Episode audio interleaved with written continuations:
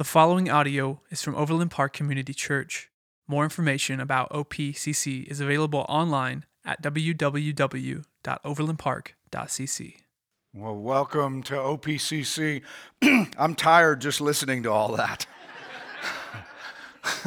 it's going to be a lot of fun. If you have your Bibles, turn to Acts chapter 9. Acts chapter 9 will continue unpacking our um, sort of our theme as we're studying, working our way through the book of Acts is how the kingdom moves, um, what it is, um, how it is moving in, in the hearts and lives of people. And so we'll just continue to unpack that today and, and talk about something that I think is, is, is pretty interesting as I looked at this text. I, I, have you ever felt like, what, what in the world is going on? Like, like what am I, like, how did I find myself in this, this position? Um, I think it's easy uh, to, to find yourself thinking thoughts like that, especially uh, post commitment to Jesus. Like you, you sell out to Jesus and you say, I'm all in, Lord.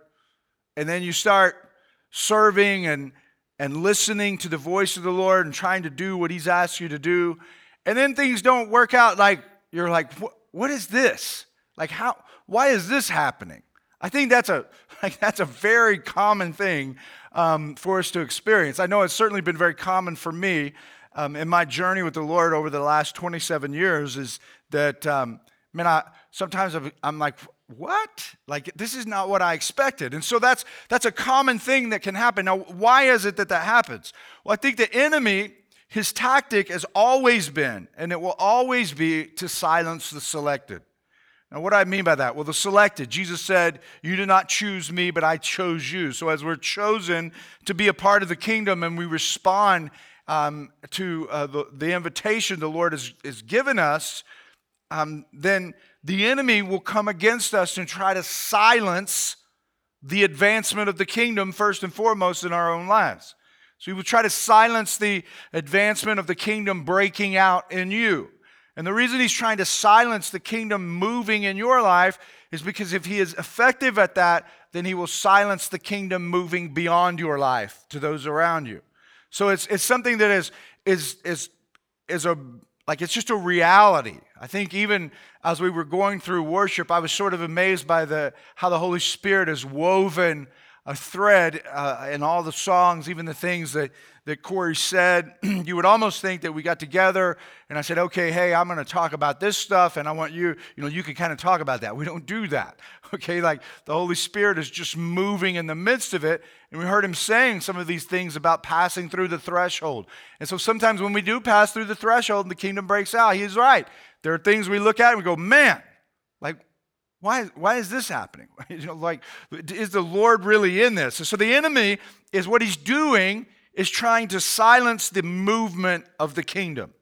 And so that's where we sort of land with Saul today. So forgive me and offer me some grace should I call Saul Paul, okay? Because the Bible calls him Saul and the Bible calls him Paul, and I, I tend to refer to him uh, as Paul more than I do Saul.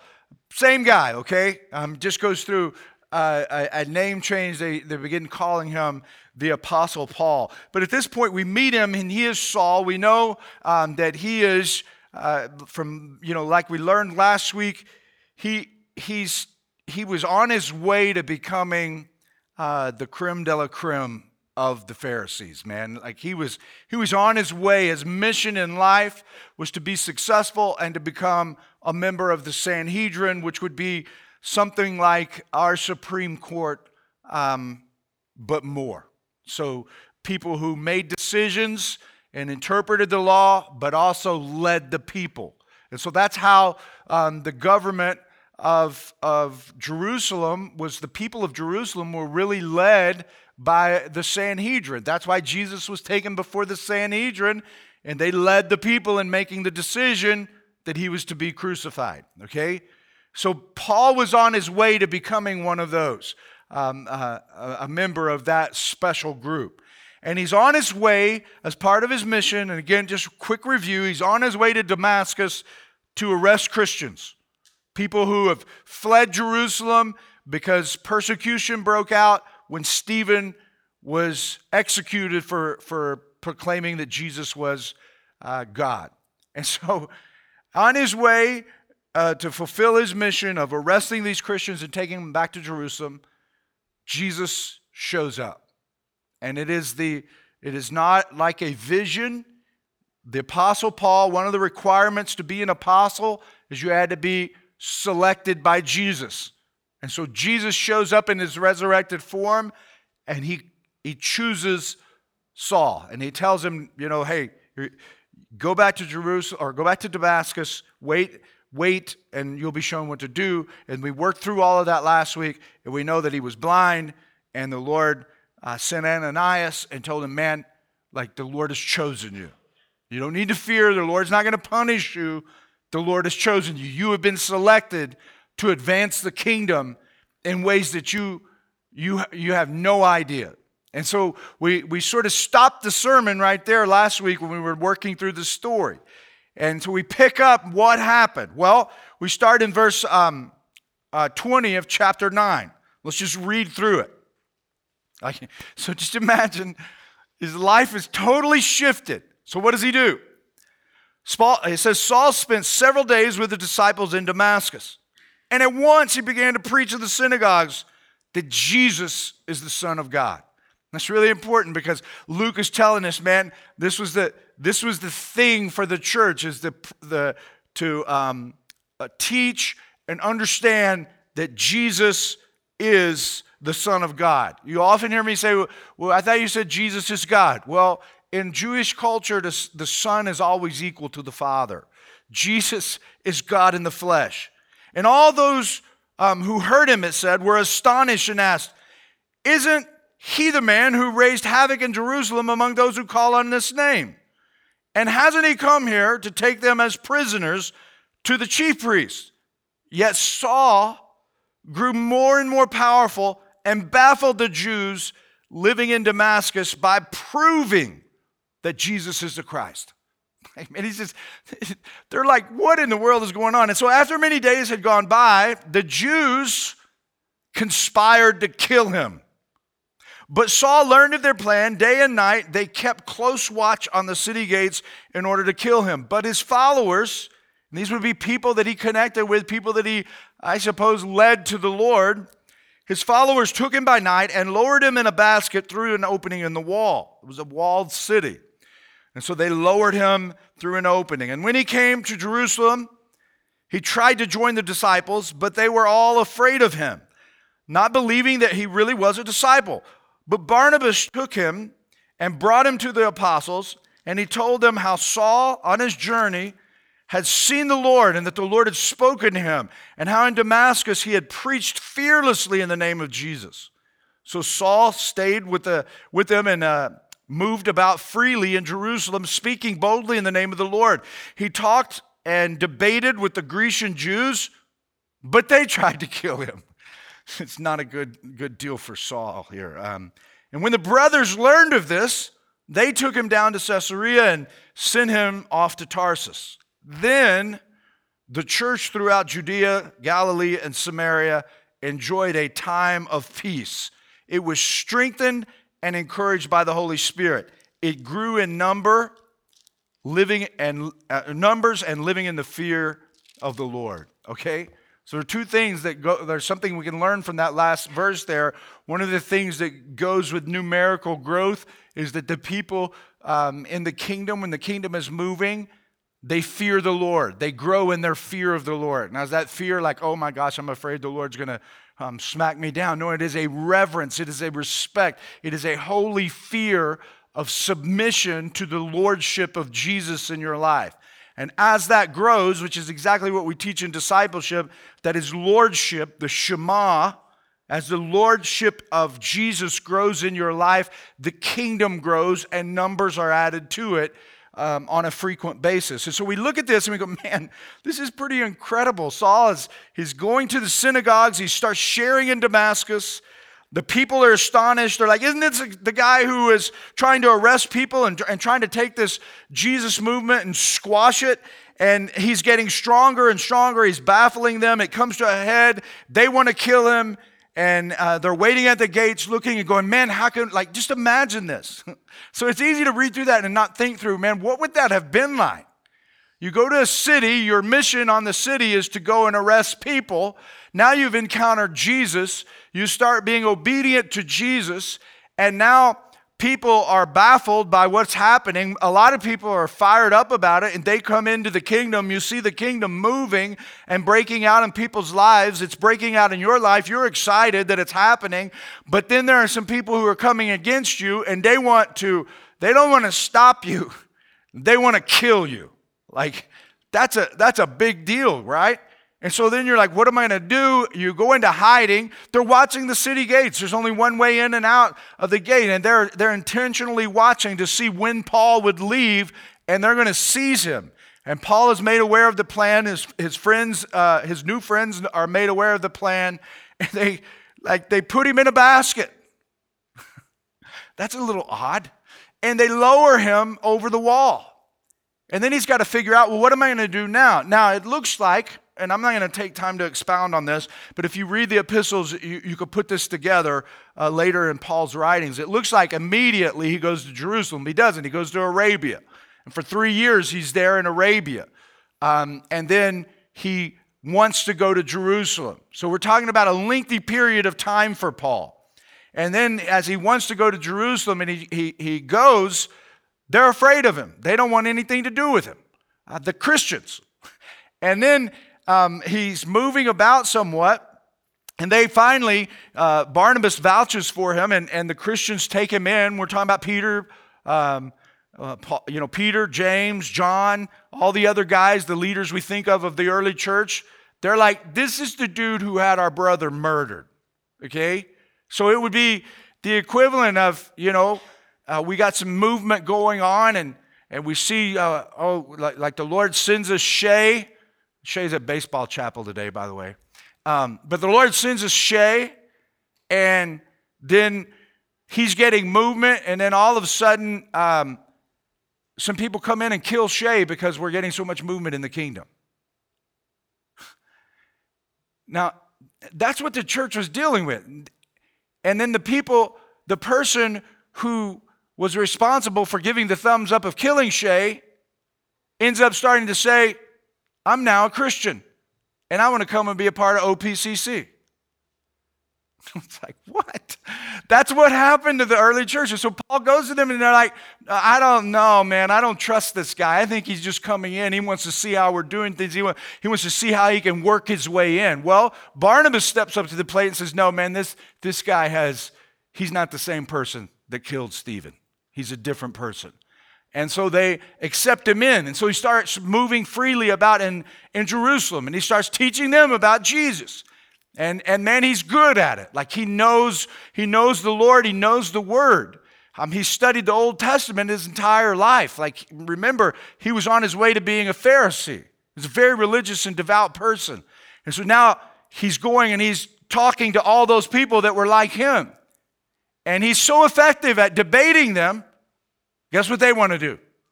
Kill him. How do you deal with a problem like that? You just destroy it. And a, a, lot of times you go, man, I can't imagine doing things like that in my life. Well, the truth of the matter is we don't. Like, um, obviously, in our culture, we have a, a sad state of, uh, of our society where there are a lot of people who do resort to that and they do kill one another. And we don't understand that. And we look at that and go, man, how can people do that?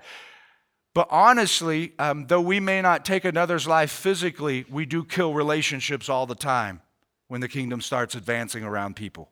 And we go, man, I, that's a little too much for me. I'm going to destroy that relationship because I don't know if I want that happening in my life. And so, so we, we, we need to think about that. Like, we can't be functioning that way if we really want to see the kingdom break out. And so, anyway, the, the, the Grecian Jews, they want to kill him. And so the disciples were like, man, we got to get this dude out of here or it's going to get really bad. So they send him down to Tarsus, which is where he, is, he was from originally. And then finally, the church has a, a season of peace. And so we look at this and we go, okay, what does this mean for us? I want to make a few observations very quickly. Um, and, and hopefully it's as encouraging to you as it was to me. First of all, Saul began witnessing at once. When we're talking about silencing the selected, what we see in this, this um, account of Saul's life is he began witnessing at once. It's easy for the enemy to convince us that we must wait to mature before we start witnessing for the Lord. A lot of times people think, well, I can't start speaking about Jesus because I don't know anything. Like I remember, um, I remember it's not been too long ago. Uh, Rick uh, is here. He uh, met the Lord. Uh, was had the the tremendous honor of leading him to his profession in faith just across the street at Fortune Walk. Rick, wave at everybody. Yeah, walking with Rick and D Group. One of the things he would say, remember this, Jason? He's like, "I don't know enough. Like I just, I just, I just became a Christian." Paul just became a Christian. Now, granted, he does know a lot about the Old Testament, but the thing that we must take away is he's not waiting to mature in Jesus before he starts sharing. Immediately, it says that he went and started sharing. It is the Greek word euthos, and immediately started sharing with others. And it says that he preached. Okay, this is the Greek word uh, kerusso, and it means to proclaim with authority. So it doesn't mean like what I'm doing right now. I'm sure that in debates he probably did some of this, and they would go back and forth, and hopefully it was a lot better than the Democratic debates recently, right? Okay, we won't go there. but but uh, so he's debating. It was an engaging debate. And, and as they had that debate, um, he, he, was, he was frustrating them, but he also was just proclaiming to people he was encountering. He would go to places and he would start conversations, and that's probably where the debates came from. It's like, man, this guy, let's, let's put him up against our best thinkers. And as he did that, man, he was, he was proclaiming with authority what the Lord um, had done. And so here's the thing is we can get confused about this waiting thing because it is wise to wait before we are put in a formal ministry position. So maybe we would say before you take on a leadership role in the church, yeah, maybe we should have a season of maturity to test and make sure that you are going to be faithful to the Lord. But that's not what we're talking about here. We're talking about proclaiming Jesus, being a witness uh, of the Lord. And how do we do that? Um, there's no need to wait to tell our story because we are the experts our, of our story. Like nobody knows your story better than you. And so immediately Saul began witnessing, witnessing at once. And so, what I would encourage you today, if you want to see the kingdom move, you got to look for those opportunities to be like get engaged with people about what? About what Jesus has done in your life. Don't get engaged with people about proving that God exists don't get engaged with people about proving that God created the world. Like, you don't have to go to all of these philosophical things and these uh, different arguments and, and, and, engaging in deep apologetics. that's, that's healthy, and you need to be able to do that. But that's not what it means to be a witness. Just know your story and tell your story. Uh, your story about what? About what Jesus has done in your life. And you say, Well, I don't know if I have that story. Then you need to be thinking about that story. If you don't know that story, then you are not a born again Christian. Like that's just plain and simple. If, if you don't have a way to look at, go, this is how I have given my life to Jesus and when He's impacted me and what He's done in my life, and I know I am saved because Christ has done a work in me and my sins are covered by His sacrifice on the cross when He shed His blood for me. Like that's your sto- that's the story. We all should have the same story, but it'll look different. The Lord puts it in different packages. Remember, we talked a few weeks ago about the funnel. The Lord needs a lot of different funnels so that His word can flow and the kingdom to can flow into others as we share our unique stories. That's the first observation. Here's the second observation 180 loving equals 180 living. Okay? 180 degree loving equals 180 degree living. Saul blew the people away. They were astonished. What happened? And then it says that he grew more and more powerful and baffled the Jews. How did this happen? Like, how did it happen? There was a 180. And what was a 180? 180 loving.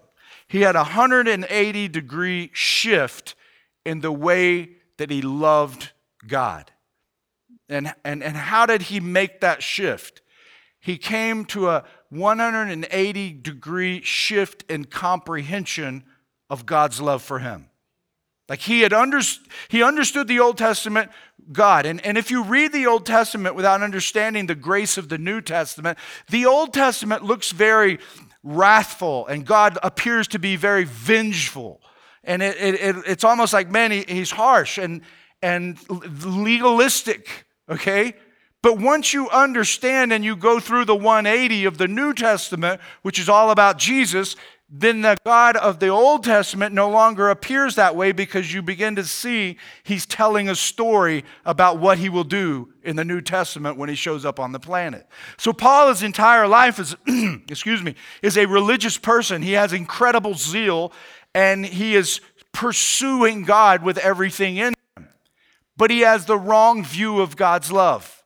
He has a view of a demanding God. He has a view of a distant God. He has a view of a God that um, we are to submit to, and that's how we earn favor with Him, is as we submit to Him.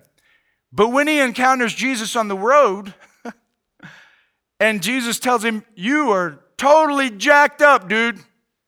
Like you think you got it all right, but you are all wrong. And Paul knew he was because he was going to kill people who believed in the very divine being in all of his glory that is now standing before him. And it says to him, I'm Jesus whom you're persecuting. And so then he's left to go in three days of darkness to rethink all of his sin that he has committed against Christ. And it shifts as the Lord sends a shepherd, Ananias, to come and minister to him. And Ananias says, Your brother, you have been chosen of the Lord to go and share the gospel with the Gentiles. And so he's, he's like, man, you, that's why Paul refers to himself as the chief of sinners. You couldn't do any worse toward the Lord than Paul had done.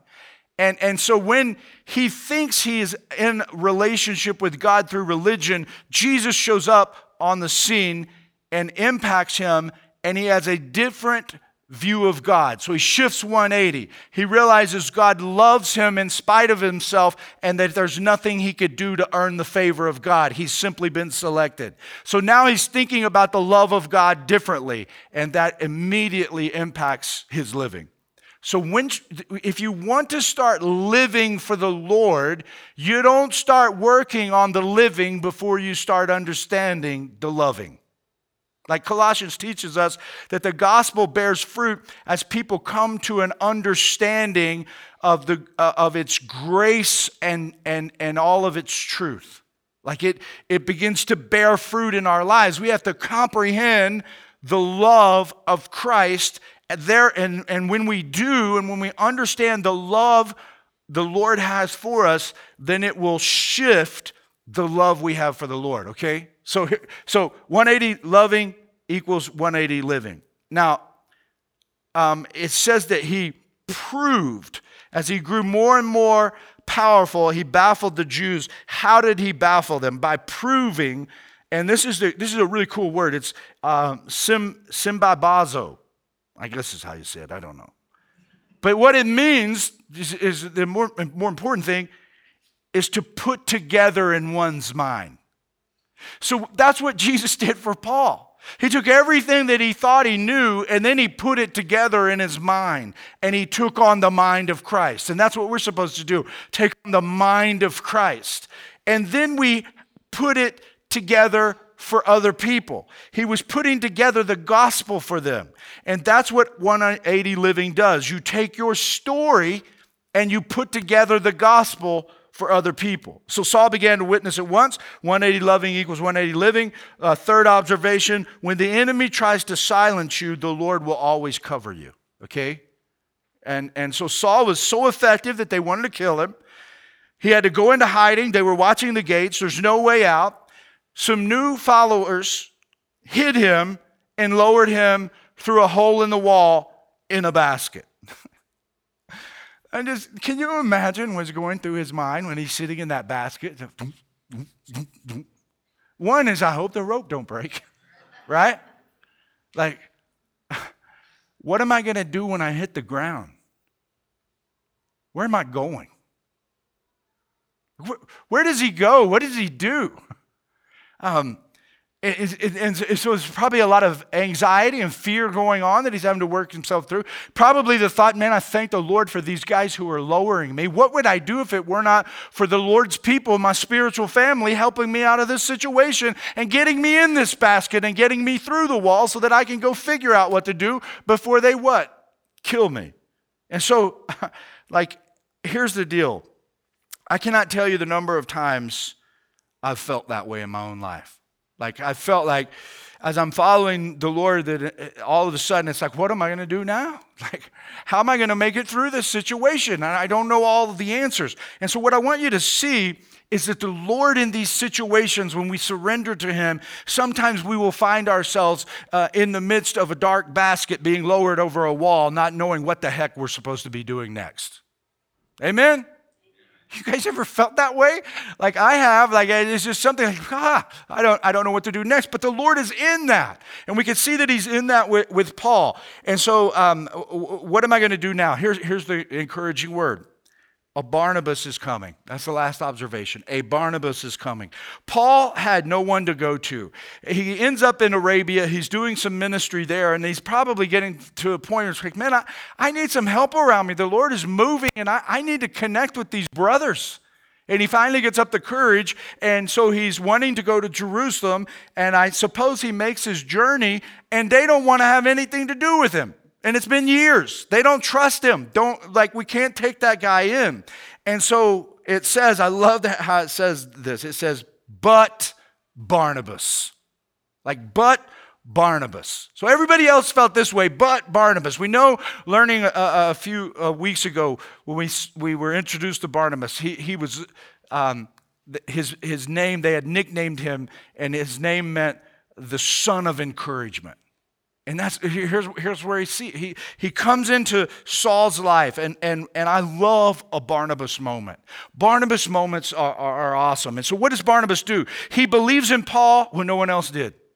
Nobody else did, believed in Paul, but Barnabas did. He endorsed Paul as a leader before other leaders. He goes before the other leaders who have tremendous respect for him and he says, Listen, man, this guy is the real deal. He is a leader. The Lord has done a work in his life and he has done a work in all the areas that he's been in, and we need this brother in our camp. And then he empowered Paul before anyone else did. And it was the beginning of a relationship that these two would go out and plant churches all over in the Gentile region. Okay? So Barnabas, uh, uh, the Lord sent Barnabas just like he sent um, Ananias. Now, here's what I want to do. I want to have a little commercial break, okay, in the sermon. I'm calling this commercial break a millennial moment, okay?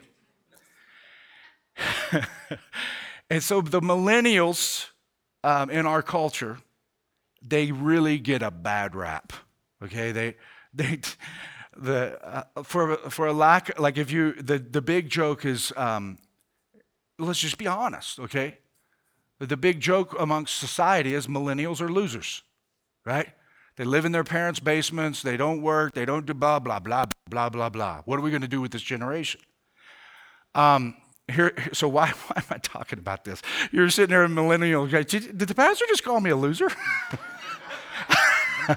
no, I didn't. I'm telling you what, the, there's a perception, there's a stereotype out there. And so, why am I doing this? I, well, I was, I was up here at the project uh, summer night, and we, we had lots of great people show up. But man, we got some really great millennials in our church.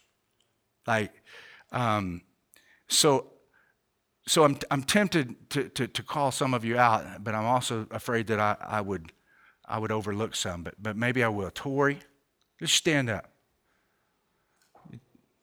Michael, Jeffrey, stand up. We got outside here. Britt, stand up. I think Brittany may be downstairs. Where's my mother, millennials? Uh, Kevin, Corey, you guys, all of you guys in the back, stand up. These people, you guys, and if I missed anybody, forgive me, okay? I'm just trying to. You guys, um, I love you. Okay? I'm incredibly proud of you. Like I, I watch you, I'm watching you follow the Lord, I'm watching you surrender in ways, I'm watching the way you serve. And I want you to know from the bottom of my heart that I think you are millennial rock stars. Okay? I do. Yeah. And so so why why right now?